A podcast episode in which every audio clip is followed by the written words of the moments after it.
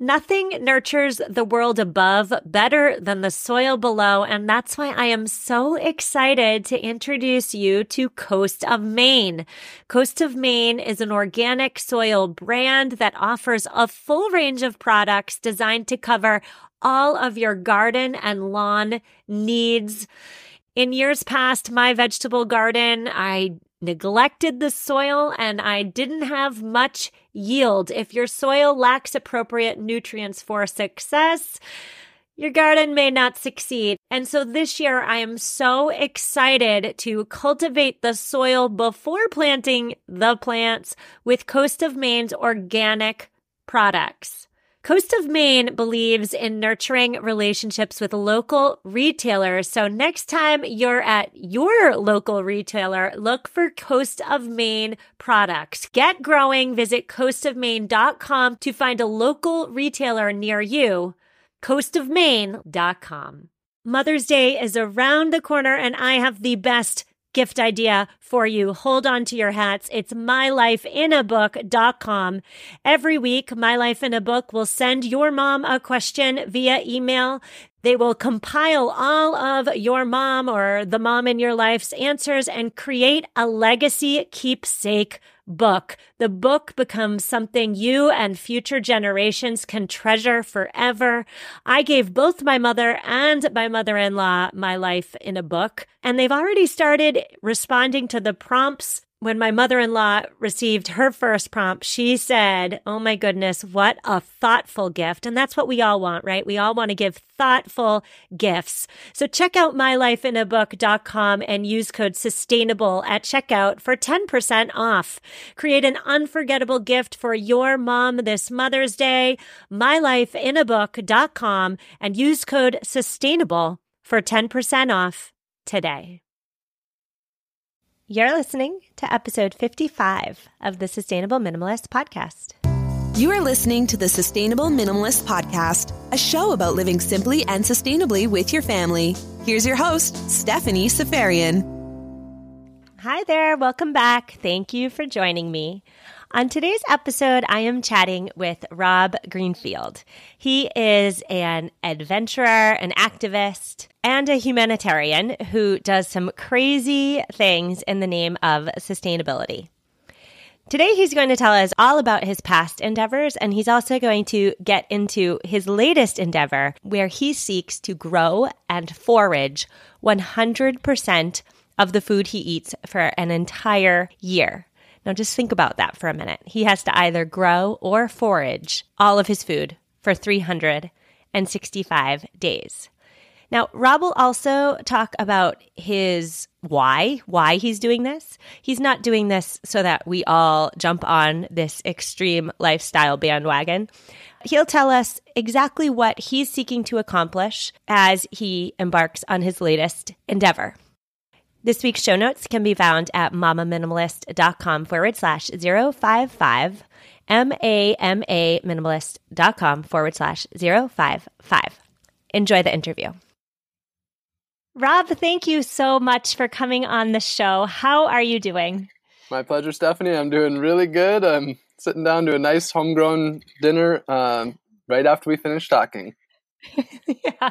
Well, we will absolutely talk all about your extreme measures in terms of sustainability and food.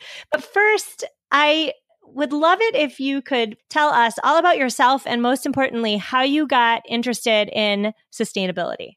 Sure. So, I mean, that kind of goes back to 2011 is really when I got into sustainability and I was living a pretty average American lifestyle at that time. I, I actually had a goal of being a millionaire. Um, was very material focused. Um, you know, every Sunday I would spend two hours shining my car and making it look real nice, and I was really living that life. And and then I started in 2011 to watch a lot of documentaries and read a lot of books, and just started to realize that wow, my life is causing destruction to all that I love the car that I'm driving, the food that I'm eating, the trash that I'm creating, the electricity that I'm using. I just realized it was all causing harm. And that's when I realized that I wanted to change my life and try to live in a way that was better for the earth and better for myself and better for my community. So for the last seven years, that's the mission I've been on is cleaning up my act to live uh, rather than being an environmental nuisance uh, to be a positive impact on the world. So, what does your life look like today? I know you said you had a nice car, you wanted to be a millionaire. If somebody was coming over your house, what would they see? Well, I'm 32 now and I have $1,000 to my name, no bank account, no credit cards, no uh, retirement fund or IRAs. Like, literally, I have $1,000 and I live in a 100 square foot tiny house that I built for 1500 bucks out of 99% repurposed materials. So, total opposite in many ways of that original American dream lifestyle that I had planned.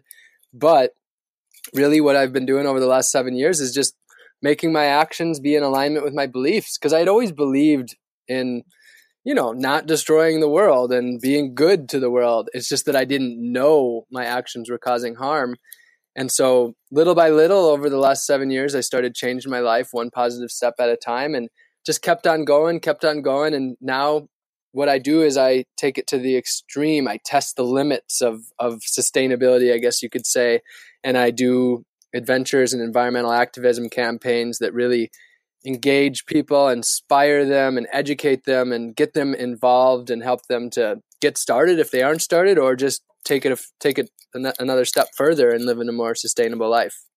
I've talked to a few guests who have lived extremely different from the norm. And I always find myself needing to ask this question What do your friends and family say and think about your lifestyle? Yeah, well, you know, in 2018, the time that we live in, I think people are craving authenticity, uh, truthful, real people because of our political situation, our corporate situation that's just so untransparent. And so the, th- the fact is that I've aligned my actions with my beliefs and I'm living a, a life of deep ethics and morals and trying to do my best to use my life to make the world a better place. And people have really rallied behind that. They support me. They're excited uh, you know, so many people are living, you know, quite honestly, pretty boring lives that they aren't uh, too too stoked about, and so the number of people who kind of get to live vicariously through my, you know, my adventures and in in going out there and changing my life for the better, it's been great. Family and friends are are very supportive and involved, and um, have been along the journey with me. What do your parents say about the fact that you have no savings and no retirement fund to speak of.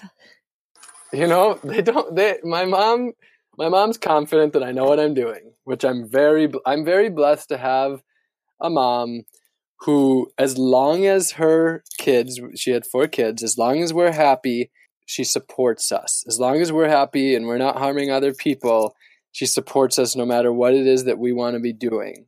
And you know that's one of the greatest uh, blessings that i think a parent can give is embracing your child for who they are. And my mom's uh you know she's done that really great. So it's it's been really wonderful. Mm, that's amazing. You're right. That is the purpose of a parent to support your child unconditionally. So you mentioned earlier that you've done some really extreme things in the name of sustainability. Walk us through some of your previous projects. Sure. Well, my first big adventure was in 2013, and it was a bike ride across the United States on a bamboo bicycle. And the idea was to try to cross the country and have no negative environmental impact. So that meant looking at every action I take, like all the basic aspects of sustainable uh, sustainable living. That's food, water, energy, waste, and transportation. These are the five basic pillars of sustainable living that we deal with every day, whether we realize it or not. And I had to cross the country. So, for example, for food, I could only eat local, organic, unpackaged food, nothing packaged, um, shipped from another country, or actually even outside of the state that I was in. For electricity, I had small solar panels with me, and I could only use electricity that I created. So no air conditioning, no walking through an automatic door uh, that would go off. I had to bike every every mile for transportation. Waste every piece of trash that I created, I had to carry all the way across the country with me. So I was trying to be pretty much zero waste. so that was my first adventure, and um, it was uh, quite the adventure. It definitely changed my life, immersing that deep in sustainable living. Since then, um, other highlight adventures there's Trash Me, where for one month I lived like the average American, um, but I had to wear every piece of trash that I created, which meant uh, the average American creates four and a half pounds of trash per day. So by day 30 in New York City, I was basically just a walking trash ball all over the city, everywhere that I went. And it was to create a visual of how much garbage just one person creates. Okay, I have to stop you there and ask what was the average reaction you received on the streets of New York City? So when I first, you know, started that project, I was a little nervous because there's kind of this saying like if you live in New York, you've seen it all and I thought, is this going to work? And it was day three of the project, and this woman walked up to me. I was in an office, uh, like uh, getting some things printed out, so, so like an office store. And she walks up to me and she says, "You know, I'm from New York City, so I'm supposed to see it, have seen it all, but I gotta ask, what are you doing?" And from that moment on, I just knew, all right, this is gonna work. And as as as the trash kept growing, it became a better visual and it took i think it was day 10ish a week and a half in uh, local news stations started to come out local papers uh, it was on the front of uh, the metro which is all over new york city and then it started to spread across the country. And so by about two weeks in i literally could not walk down the street without someone yelling it's the trash man! And so the reactions were it was fun. It was inspiring. People enjoyed it, and um, it was like you know weird because I was a big ball of trash, but I was like a celebrity walking through the city, and um, people really got behind it and got excited to you know they saw the visual and they saw oh now I get it. That's how much trash I make, and the number of people that either found me on the streets and told me or messaged me online saying that they had made positive changes because of the visual that they saw.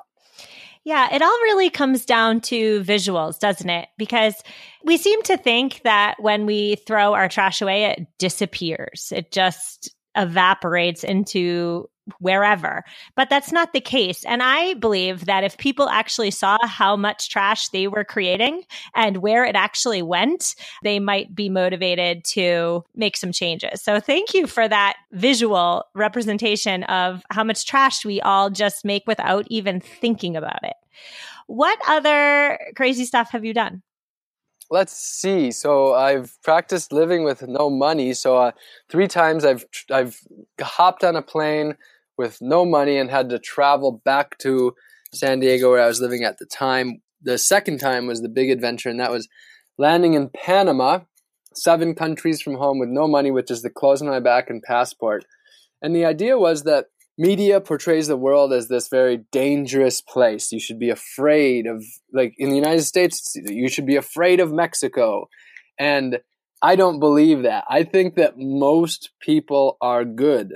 So to put that to the test by landing in a far off country with no money, I was dependent upon the kindness of strangers. And 37 days of traveling home uh, through Central America, Mexico, back to the United States, that's what I experienced. When I got back to San Diego, I had 10 cents in my pocket and I could just mutter three words. And that was just, people are good.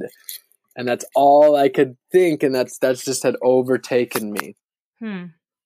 That seems like a real life changing event.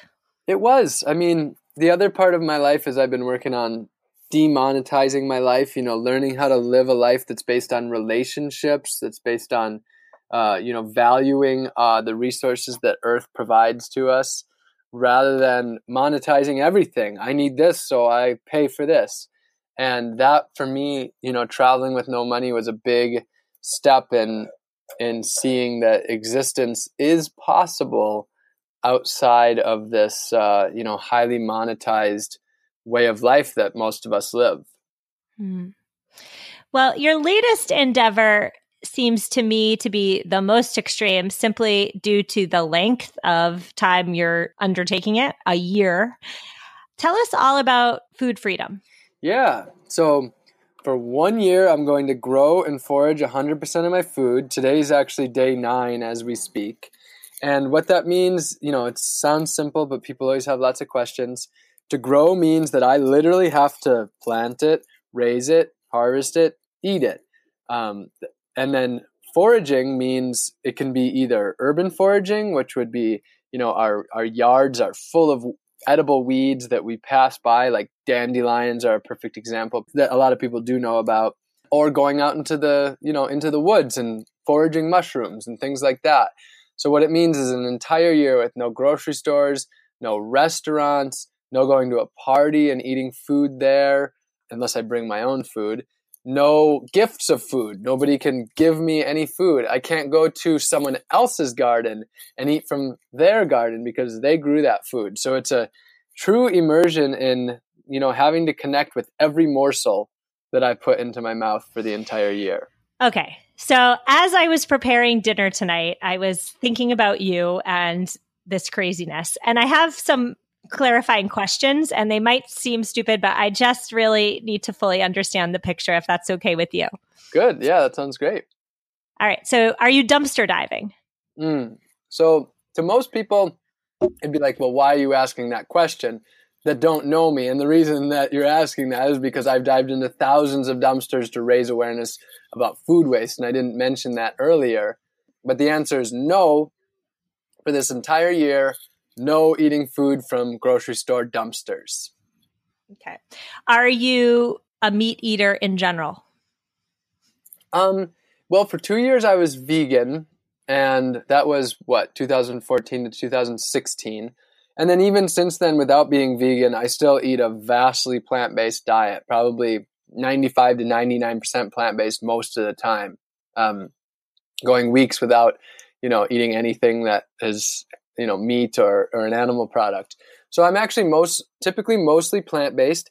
I will still remain mostly plant-based during this year. My diet will probably be 90% plant-based but i'm fishing for um, for you know basically you know the, the main thing is a, a form of protein sustenance because it is hard to grow enough beans and proteins uh, that are plant mat you know that are plant based so um, yeah i just went out fishing and uh, i kind of bring home like a couple weeks of fish at a time.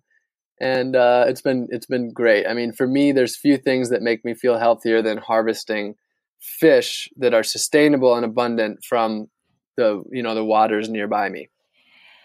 All right i have a couple more questions.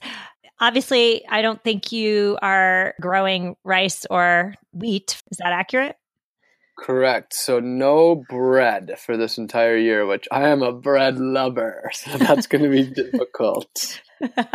yes, it sounds it sounds very difficult. And what about um I mean, you don't have any animals of your own, so dairy products out? Yeah, no no dairy, um no eggs. Um yeah, no no dairy whatsoever. I highly doubt that I'll decide to get a goat in this time or anything like that. So a year with no dairy uh, at all. Yep. Okay, so in the past nine days, what on earth besides fish have you been eating? So I have three main calorie crops that I grow and forage. Uh, tonight I am eating yucca or cassava, which is a lot of people in the United States probably haven't had it much, but that's what they make uh, tapioca out of. So that's well known. Um, it's just like it's similar to potato. Um, and then sweet potatoes. I have lots of sweet potatoes. And then yam. So here we have wild yams, and I harvested 25. I harvested a 25 pound wild yam last week, and that's that's quite a few dinners. So I eat a lot of that, and then lots of greens, collards, kales, lots of perennial greens. Um, tonight I had papaya. I do green papaya that I saute, but I also do fresh papaya or, or orange papaya. Lots of fruits. I'm harvesting mangoes, star fruits, um, and then oranges, and lots of coconuts. I harvest my coconuts. Um, they're very abundant down here. I make coconut milk. I'm making coconut oil soon, so I'll have my own oil. But I also just eat a lot of coconut as well. Um, I would say that sums up largely what I've been eating for the last nine days. Are you in Orlando currently? Yeah, so I live right in Orlando, right just what two, maybe three miles from downtown. So this is very much a, you know, a lot of people would imagine this being like living on a farm out in the countryside, but this is this is the urban environment, and I grow my food. I don't have land uh, of my own. What I do is I grow food in other people's front yards, and then they are welcome to as much of the food that they like. I teach them how to grow food. I add value to their life and um, that way I have the food that I need without owning any land. Hmm. Do you have any training in growing such a diverse set of crops? Um, my main training is the last nine months of preparation. So when I arrived in Orlando in December of 2017, uh, um, I you know instantly got started. I I would go to classes, go to local farms and gardens, talk to everybody that I could, watch videos on YouTube, um, read books. I have a whole, you know, a whole shelf of books that are related to growing food in this area and food in general. But before this, I had not grown very much food. I had a couple of small raised beds in San Diego in the five years that I lived there. And that was about all that I grew, just very, very minimal food. But I was quite knowledgeable. I'm permaculture design um, certified. I have my certificate. So, and I visited farms and gardens all across the United States. So, knowledge was there, but the actual physical practice before launching into this was was fairly minimal as far as seeing things from seed to, the time you can eat it and put it on your table. Do you think your location benefits you at all in terms of starting and completing this project a year from now. And I'm asking that because I'm just outside of Boston, right? So we have snow on the ground. And if you were living in Boston, you would have had to prepare well in advance to get your root vegetables into your root cellar to make it through the winter. You're in an almost tropical cl- climate. Is this type of living only for people who have sunshine year round? Yeah, no, it's a great question. And I think it's something that a good percentage of the the country wonders. And the answer is that every place where you live, you have your pros and you and your cons. You have your challenges and then you have your things that give you that boost and that ease. So living here in Florida, the you know, the big benefit is that I can produce food year round. And you said semi tropical, that's correct. Orlando's not tropical. We can get some freezes here. Um, so that's huge, and that is part of why I chose this area. I just like to be warm. Uh, I, that's what makes me happy and feel my healthiest and most vibrant. So you know that's where I want to live in a pretty warm area. So yes, I would say that in many ways that makes growing here easier. Now, but you ask the locals, and they'll say you can't grow food in Central Florida they'll talk about how poor the soil is because literally the soil is basically sand. It's like you pick it up and it's basically sand. There's almost no nutrients in it. And we have our summers are like the North's winters in the sense that it's hard to grow um, an annual garden down here in the summer because it's so hot and humid that most plants die. So it's got its pros and cons. Um, now in the north, like where I grew up in northern Wisconsin, you know the amazing thing there is uh, wild rice you can harvest all the wild rice to get you through a year practically with calories and then um, a huge abundance of uh, apples. I mean up there i visited just before this project started and i found 30 apple trees on a two hour walk in my hometown. So yes it can be done anywhere in the country um, but it means adapting to your area and uh, in in the north it's all about preserving. It's about producing a bounty and then canning freezing uh, and you know pre- preserving the bounty is the big key in the northern climates mm. so are you saying that your most challenging days may be to come as the weather gets warmer yes the winter is right now i'm in prime growing time and basically prime growing time lasts through May, and then once you get to June, that's the hard time. So, so I'm gonna have definitely most likely a struggle like probably July, August, maybe a big struggle. It's also hard to keep food as good here because it's so hot. It's harder to preserve food. Um, I would say, yeah, that's gonna be that's gonna be a big struggle. Um, and then, but but the good news is that there's a lot of perennial foods that grow year round. Um, so I'm confident that, barring a disaster like a hurricane, a hurricane could wipe out so much of my food. Um, I am confident I'll make it through the summer with my perennial crops. Okay.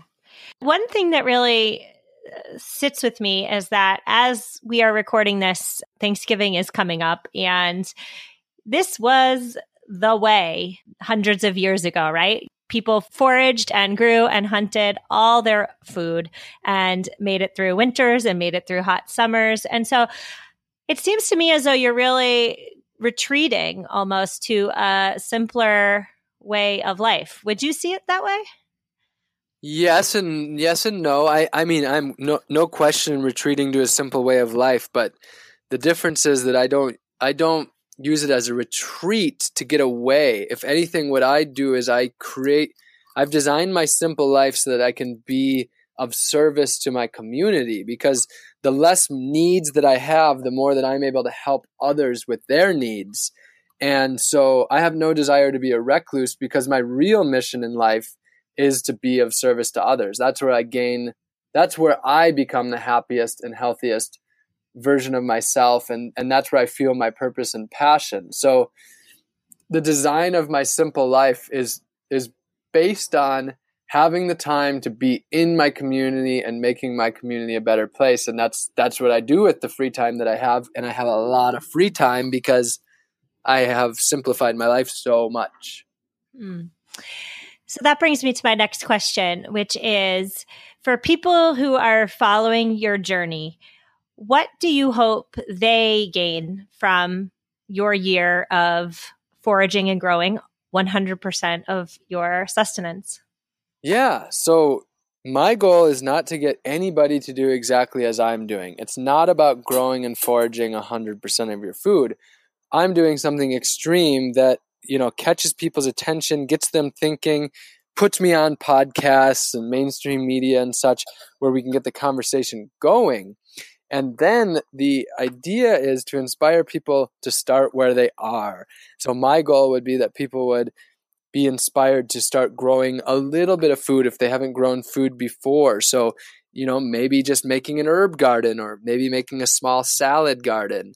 Um, starting to learn about where their food comes from, um, starting to support local farmers and stop, you know, stop buying food from big ag, you know, get away from the industrialized, globalized food system and instead start uh, supporting the community. Um, you know, feeling more connected and respectful with our food, not wasting our food because food is life. It gives us life. So that's really what it's about. It's about taking a step back, self reflecting on our own lives, and helping other people to um, align their actions with their beliefs. Mm.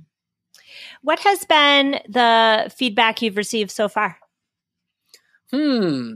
I know it's only been nine days, but yeah, on this project, um, what is the feedback that I've received so far? Um, I mean, generally, there's a lot of people wondering, can he do it?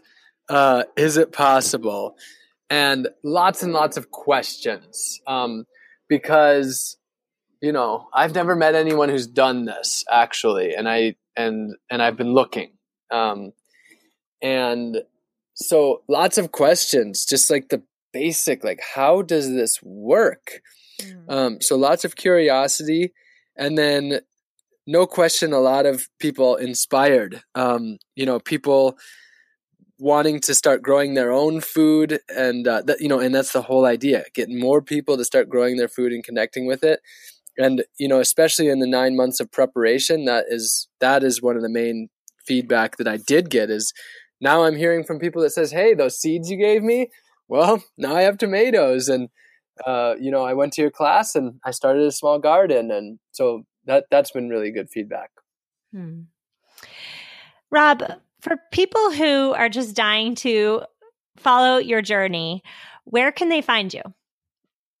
So um, my website is just robgreenfield.org, and then the main social media that I use are uh, Instagram, YouTube, and Facebook.